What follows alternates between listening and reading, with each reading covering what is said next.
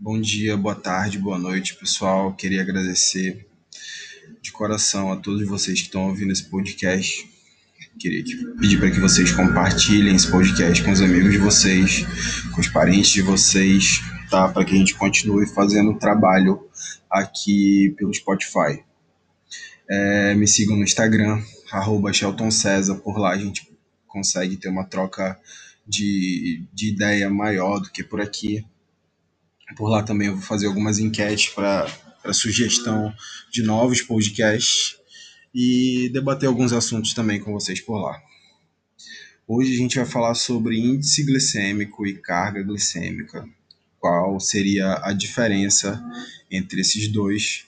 E a gente vai tentar também quebrar alguns tabus que o pessoal colocou em cima dos carboidratos aí, tá?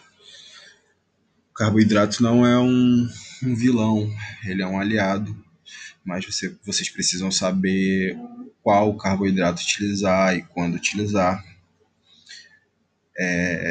para ter o benefício que vocês buscam, tá?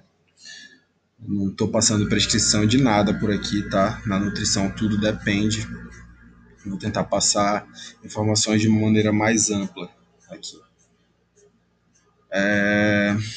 Índice glicêmico seria basicamente uma escala de 0 a 100 que é determinada para o efeito que cada carboidrato tem sobre a sua glicose, tá?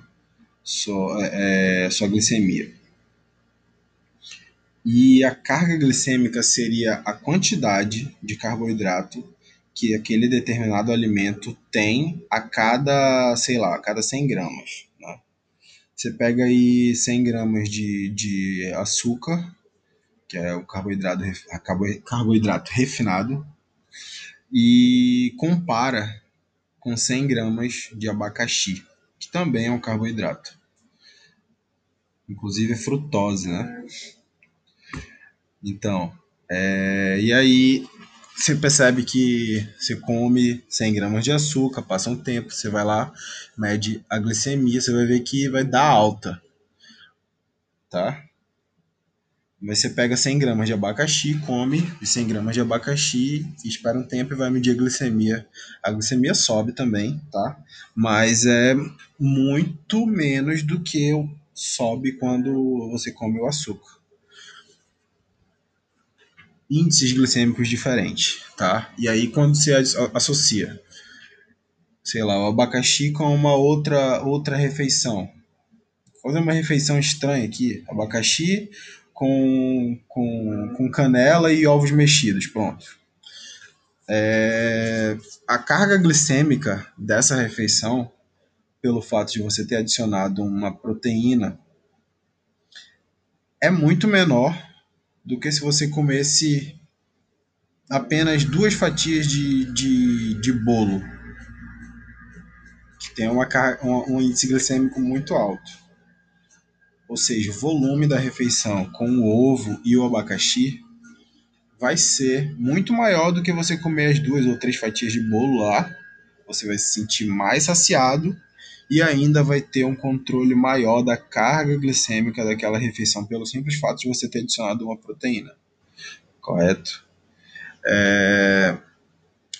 E essa estratégia de controle da carga glicêmica é para quem busca, a longo prazo, um objetivo, seja para ganho de massa muscular, ou seja, para diminuição do percentual de gordura, tá?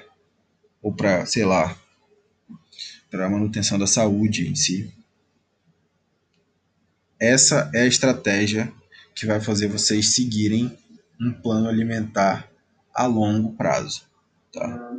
Lógico que existem estratégias mais radicais, que seria a low carb ou dieta cetogênica, que são outras estratégias que, sabendo utilizá-las, em determinados períodos, elas dão muito certo, mas o que acontece hoje em dia é que a maioria das pessoas nunca fez, entre aspas, uma dieta na vida, e aí já começa tirando os carboidratos e se entupindo